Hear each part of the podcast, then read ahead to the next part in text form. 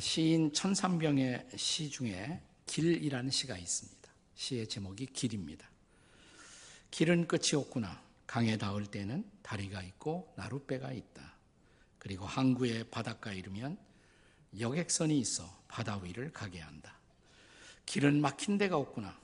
가로막는 벽이 없고 하늘만이 푸르고 버시고 하늘만이 길을 인도한다. 그러니 길은 영원하다. 여기서 시인은 길의 이미지를 영원을 찾아가는 과정으로 본 것입니다. 그래서 하늘만이 길을 인도한다고 말합니다. 우리 동양의 성현들은 예로부터 진리를 추구하는 과정을 가리켜서 구도라고 말했죠. 진리, 도를 구한다, 찾는다 해서 구도. 그리고 진리를 찾았다고 생각했을 때 그것을 득도라는 표현을 사용했습니다. 요한복음이 맨 처음 번역될 때 특별히 요한복음 일 장 일 절을 중국어 번역을 따서 이렇게 번역한 성경이 종종 있었어요. 태초에 도가 있었다. 우리말 성경이 지금 태초에 말씀이 있었다 그랬는데 그걸 태초에 도가 있었다. 본래 여기서 말씀, 도라는 것은 히라보에는 로고스라는 단어로 되어 있습니다. 로고스. 이 로고스라는 것은 흔히 우리말로 번역할 때 이성 혹은 법칙 이렇게 번역되지만 이것은 어떤 이성적 법칙이나 철학적 원리 혹은 형이상학적인 원리를 뜻하는 말이 아니고 성경에서는 이 로고스가 인격이신 예수 그리스도를 가르치는 말입니다. 그래서 요한복음 일 장을 조금만 읽어 내려가면 분명하게 나와 있습니다. 자, 요한복음 일 장 십사 절 우리가 잘 아는 구절이죠. 이렇게 시작됩니다. 말씀이 육신이 되어 그 말씀이 로고스예요. 로고스가 육신이 되어 우리 가운데 거하심에 우리가 보니 아버지의 독생자의 영광이요 은혜와 진리가 충만하더라. 그러니까 여기서 말씀을 로고스는 예수 그리스도를 뜻하는 말이에요. 예수 그리스도를 상징적으로 어, 말씀이라고 표현했던 것입니다. 그러므로 성경을 하나님의 감동으로 기록된 말씀으로 고백하는 그리스도인들에게 있어서 우리가 찾고 깨달아야 할 도가 있다면, 진리가 있다면 그것은 다른 것이 아니고 바로 예수 그리스도 자신인 것입니다. 그래서 우리가 잘 아는 요한복음 십사 장 육 절에서 예수님 자신이 말씀하시기를 내가 곧 뭐예요? 길이요, 진리요. 내가 바로 길이고 진리이다. 이렇게 말씀하시죠. 우리가 요한복음 구 장의 첫머리 부분에서 우리는 날 때부터 시각장애인이었던 한 맹인을 만나 예수님이 그를 치료하심으로 말미암아 눈을 뜨는 기적을 경험합니다. 눈을 떴어요. 하지만 이 시각장애인에게 아직도 경험되어야 할 중요한 인생의 과제가 남아있었어요. 그것은 육체적으로는 눈을 떴지만 아직도 영의 눈을 뜨지 못하고 있었던 것입니다. 개안의 기적, 이런 숙제가 남아 있었던 것입니다. 아니, 눈을 왜 떠야 하는가?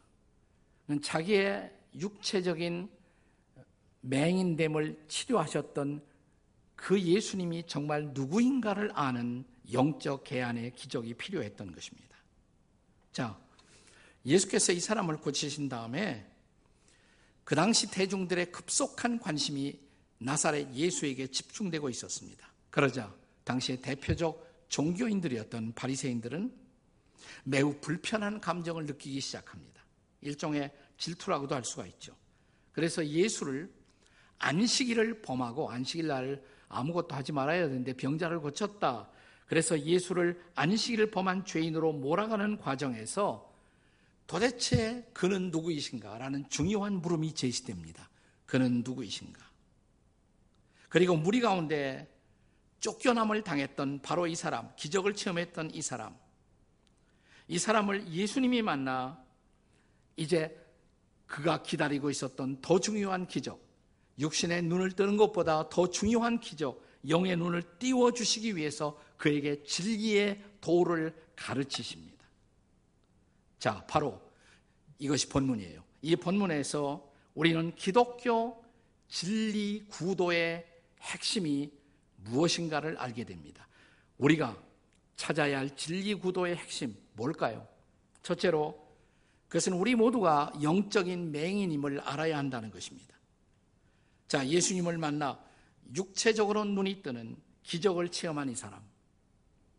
자, 하지만 예수님에게 있어서는 그건 뭐 별 사건이 아니에요. 뭐 그것도 눈을 뜨는 것도 중요한 일이지만 더 중요한 일은 영적인 눈을 떠서 그분이 누구인가를 알게 되는 것, 이것이 그 사람에게 정말 필요했던 일이었던 것입니다. 삼십구 절에서 예수께서 아주 흥미로운 말씀을 하십니다. 그분이 이 땅에 온 목적, 이 땅에 오신 이유가 뭐냐, 이런 말씀을 하시죠. 보지 못하는 자는 보게 하고 또 보는 자들은 맹인이 되게 하려 하심이라. 매우 역설적인 말씀이에요. 보지 못하는 자들은 보게 하고 또 이미 보고 있는 사람들, 그들은 맹인이 되게 하는 것이다. 이게 내가 온 목적이다. 내가 본다고 생각하는 사람들, 나 실제로는 바라봐야 할 진정한 것을 보지 못하고 있는 사람들, 그들은 사실 맹인이라는 것을 깨우쳐 주어야 하겠다. 이것이 바로 예수님이 오신 목적이라는 말씀이에요. 자, 바로 이 대목을 유진 피터슨의 메시지 성경은 이렇게 번역하고 있습니다. 잘 본다고 하는 자들이 실상은 눈먼 자임을 폭로하려는 것이다. 예수께서 오신 목적이 본다고 하면서 사실은 보지 못하는 사람, 이런 그 존재를 폭로하기 위해서 예수께서는 오셨다는 것입니다. 바로 이때, 자, 예수님이 이 시각장애인을 고치시는 것을 가지고 시비하던 바리새인들은 사십 절에서 매우 흥미로운 질문을 던집니다.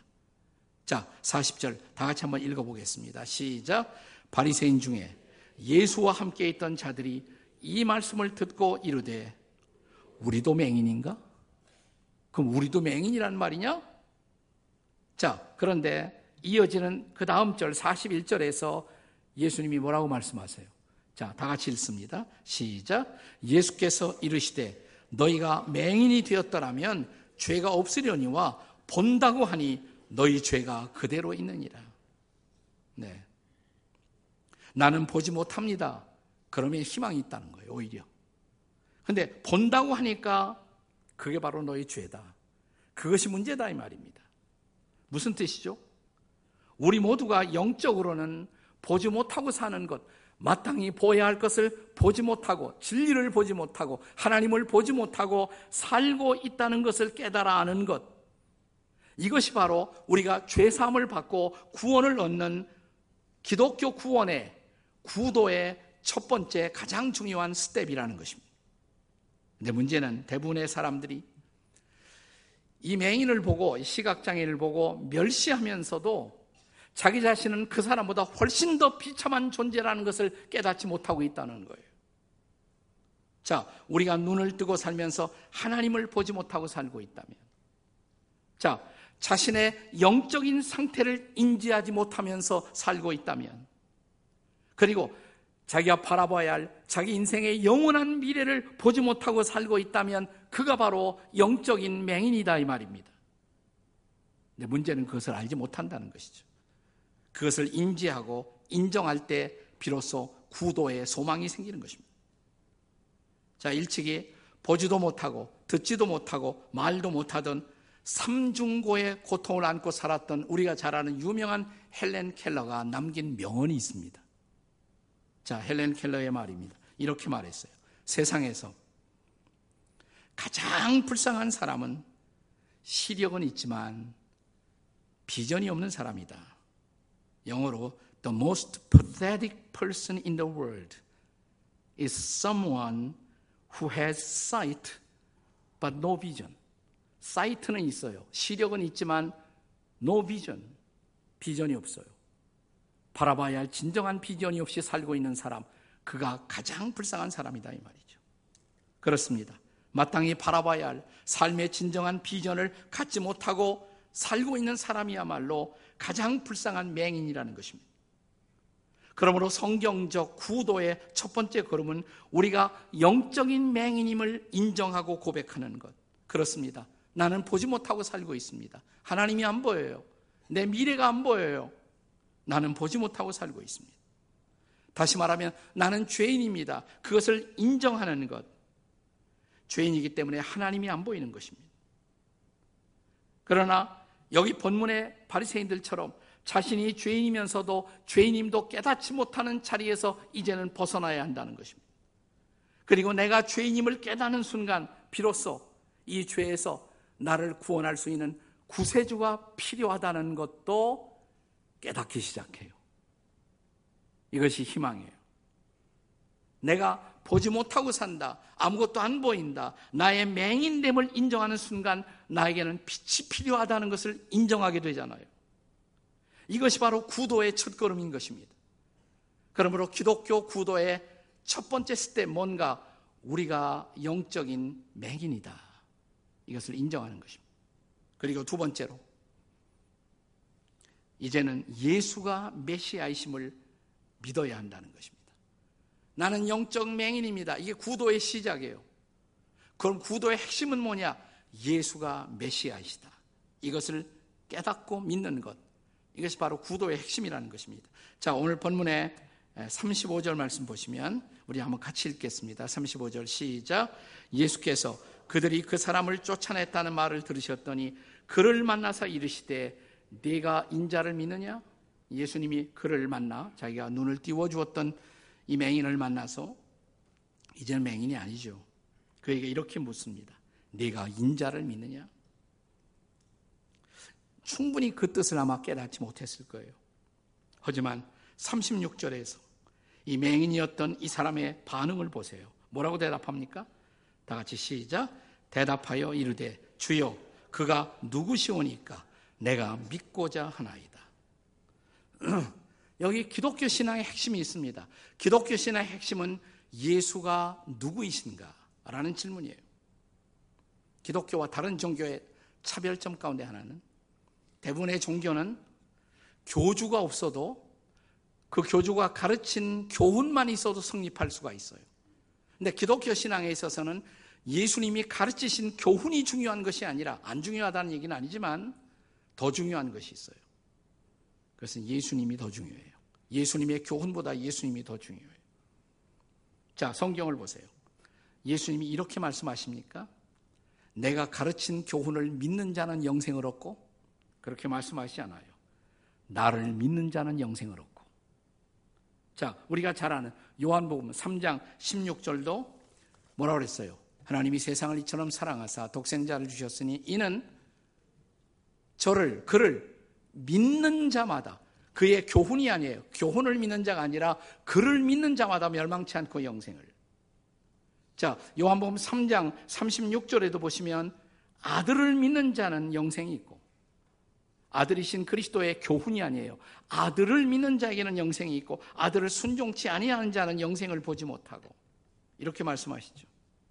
자, 그렇다면 도대체 그분은 누구이십니까? 이미 우리가 삼십오 절을 읽었습니다마는 여기서 예수님은 자신을 인자라고 말씀하시면서 그에게 묻습니다. 네가 인자를 믿느냐? 인자가 뭐예요? 문자 그대로 인자는 사람의 아들, Son of Man, 사람의 아들. 예수님의 별명이죠. 그는 본래 하나님의 아들이세요. 그런데 하나님의 아들이 인자, 사람의 아들이 되어 이 땅에 오신 것입니다. 왜 오셨어요? 자, 우리가 잘 아는 누가복음 십구 장 십 절의 말씀을 다 같이 한번 읽겠습니다. 누가복음 십구 장 십 절입니다. 시작. 인자가 온 것은 잃어버린 자를 찾아 구원하려 하심이라. 하나님의 아들이 사람의 아들 인자가 되신 이유, 잃어버린 자를 찾아 구원하시려고. 구원자가 되어 오셨어요. 그러니까 인자는 다른 말로 말하면 구원자예요. 네, 이 구원자를 다른 말로 말하면 메시아예요. 혹은 그리스도. 메시아와 그리스도는 같은 단어입니다. 사실 메시아는 아람어고 크리스토스, 그리스도란 말은 히라보예요. 그 뜻은 우리가 잘 아는 대로 기름 부음을 받으신 자. 우리가 구약에 보면 한 자리에 취임할 때 기름 부음을 받고 그 자리에 취임하는 중요한 직임 세 가지가 있었죠. 뭡니까? 왕과 선지자와 제사장. 왕은 다스리는 자, 선지자는 가르치는 자, 제사장은 하나님과 인간 사이의 교량 역할, 중간 역할을 하는 중보자. 근데 구약의 역사가 뭔지 아세요? 구약의 역사는 한마디로 계속적인 왕에 대한 실망, 네, 저 사람은 왕노릇 제대로 하겠지. 그러나 또 실망해요. 계속적인 선지자에 대한 실망. 선지자 중에 가짜 선지자가 너무 많았어요. 계속적인 제사장에 대한 실망. 하나님과 사람 사이에 해결자는커녕 오히려 문제를 일으키고, 그들의 마음속 깊은 곳에 있었던 열망 하나가 있어요. 근데 어느 날 놀라운 약속을 하세요. 하나님이 하나님이 직접 기름을 부어주셔서 왕과 선지자와 제사장의 역할을 한꺼번에 완성할 수 있는 어떤 분을 보내신다고. 우리를 다스리시고 공의로 다스리시고 우리를 진리로 인도하시는 참된 선지자, 그리고 하나님과 인간 사이의 완벽한 중보자로 오시는 분, 그분이 오신다. 그 메시아가 오신다. 이게 구약의 핵심이에요. 메시아가 오신다. 혹은 그리스도가 오신다. 이걸 가리켜서 메시아 대망이라고 부르는 것입니다. 메시아를 기다리는 것이에요. 자, 그가 오셨어요. 그가 인자가 되어 오셨습니다. 그 그리스도가 오셨어요. 자, 예수님이 이제 이 사람, 맹인되었던 이 사람에게 물으십니다. 뭐라고 물으셨습니까? 내가 인자를 믿느냐? 내가 그리스도를 믿느냐? 사람의 아들로 이 땅에 오실 그리스도, 그를 믿느냐? 삼십육 절에서 뭐라고 말합니까? 자, 다시 한번 삼십육 절 이 사람의 대답이에요. 시작. 대답하여 이르되 주여 그가 누구 오니이까 내가 믿고자 하나이다. 자, 오늘 본문의 절정이라고 할 수가 있어요. 놀라운 절정, 클라이맥스 삼십칠 절입니다. 예수님의 대답을 들어보세요. 다 같이 시작. 예수께서 이르시되 내가 그를 보았거니와 지금 너와 말하는 내가 그니라. 이때 까무러쳐야죠. 놀라운 사실이에요. 이게 무슨 선이에요? 내가 메시아다 이 말이죠. 내가 메시아야. 내가 그리스도야. 내가 바로 그 인자야. 내가 바로 그 구원자야 이 말이죠. 내가 구원자야. 자, 드디어 이 놀라운 사건 앞에서 삼십팔 절에 보면 이 맹인되었던 이 사람이 고백을 합니다. 삼십팔 절에 뭐라고 고백했습니까? 다 같이 시작. 이르되 주여 내가 믿나이다. 네, 그가 진리를 붙잡는 순간이에요. 눈이 열리는 순간이에요. 눈이 열렸다는 것은 예수가 메시아임을, 예수가 구원자임을, 예수가 그리스도이심을 바라보는, 발견하는 놀라운 순간, 주여 내가 믿나이다 이 말이죠. 이게 구도의 핵심이란 말이죠. 구도의 핵심이에요. 자, 예수를 구원자로 믿고 그를 주님으로 고백하는 놀라운 순간입니다. 예수를 그리스도로 믿고 예수를 그리스도로 만나고 예수를 그리스도로 고백하는 사람을 가리켜서 우리는 그리스도인이라고 말하는 거예요. 그리스도인. 교회 나오는 사람이 그리스도인이 아니에요. 예수를 그리스도로 믿는 사람, 예수를 구원자로 믿는 사람이 그리스도인이란 말이죠. 교회 아무리 다녀도 이 고백이 없다면, 예수가 나의 구원자라는 이 고백이 없다면 그는 아직도 구도자이지 참된 그리스도인은 아닌 것입니다. 여러분은 구도자이십니까? 아니면 그리스도인이십니까? 예수를 그리스도로 믿으십니까? 예, 그렇다면 여러분은 그리스도인이에요. 이것이 바로 구도의 핵심이에요. 구도의 핵심. 드디어 구도의 핵심을 붙잡은 것입니다. 당신이 바로 나의 구원자이십니다. 자, 그러나 이 구도가 완성되기 위해서 한 단계가 더 필요합니다. 그것은 예수를 하나님으로 이제 경배해야 한다는 것입니다. 저는 이 단계가 바로 구도의 완성이라고 생각해요. 자, 구도의 시작은 어떻게 시작된다고 그랬어요? 우리가 영적인 맹인이다. 제가 보지 못하고 있습니다. 어둠 가운데 있습니다. 나는 죄인입니다. 이게 구도의 시작이에요. 자, 구도의 핵심은 뭐라고 그랬어요? 예수님이 나의 구원자이십니다. 자, 구도의 완성은 뭐냐? 구도 완성되면 예수님을 하나님으로 믿고 그분에 대한 경배가 이루어진다면 이 구도가 완성되는 거예요. 네. 자, 오늘 본문에서 이 구도가 완성되는 놀라운 장면을 보세요. 삼십팔 절에 다시 한번 읽겠습니다. 본문 삼십팔 절 시작. 이르되 주여 내가 믿나이다 하고 절하는지라. 내가 믿나이다 하고 절하는지라. 절했다니까 우리는 그냥 한국식 절을 생각할지 몰라요. 근데 그런 뜻이 아니에요. 자, 유진 피터슨의 메시지 성경은 이 대목을 이렇게 번역하고 있습니다. 그 사람은 주님 제가 믿습니다 하며 예수께 경배했다. 절했다고 안 그러고 경배했다 그랬어요. 엔아이브이 영어 성경에 봐도 and he worshipped him. 그분을 월십했다, 경배했다 이 말이에요. 그냥 존경의 뜻으로 절한 것이 아니고 예배한 것입니다. 여러분, 성경에서 사람은 예배의 대상이 아니에요. 사람에게 예배하면 안 돼요. 자, 그런데 이 사람이 지금 예수님을 예배했다는 것입니다. 경배했다는 것입니다. 뭐예요? 예수님이 누구인 걸 안 거예요? 하나님이심을. 예수가 하나님이십니다. 그를 향해서 경배합니다. 예배자가 된 것입니다. 이제 예배자가 된 것. 이것이 구도의 완성이에요. 하나님을 예배하는 자가 되는 것. 이것이 구도의 완성이에요. 이제 더 이상 그는 구도를 할 필요가 없어요. 구도는 끝난 것입니다. 물론 그는 이제 구도는 끝났고 믿음의 사람이 되었어요. 믿음의 사람이. 그의 믿음은 더 자라야 하고 믿음이 성숙하는 과정은 아직도 먼 길이 남아있지만 적어도 길을 찾을 필요가 없어요. 길을 만났어요. 길을 알았어요. 누가 길이십니까? 예수가 길이십니다. 이제 그분을 경배하며 그를 따라가는 자가 된 것입니다. 이것이 구도의 완성이고 신앙인의 시작이라고 말할 수가 있어요.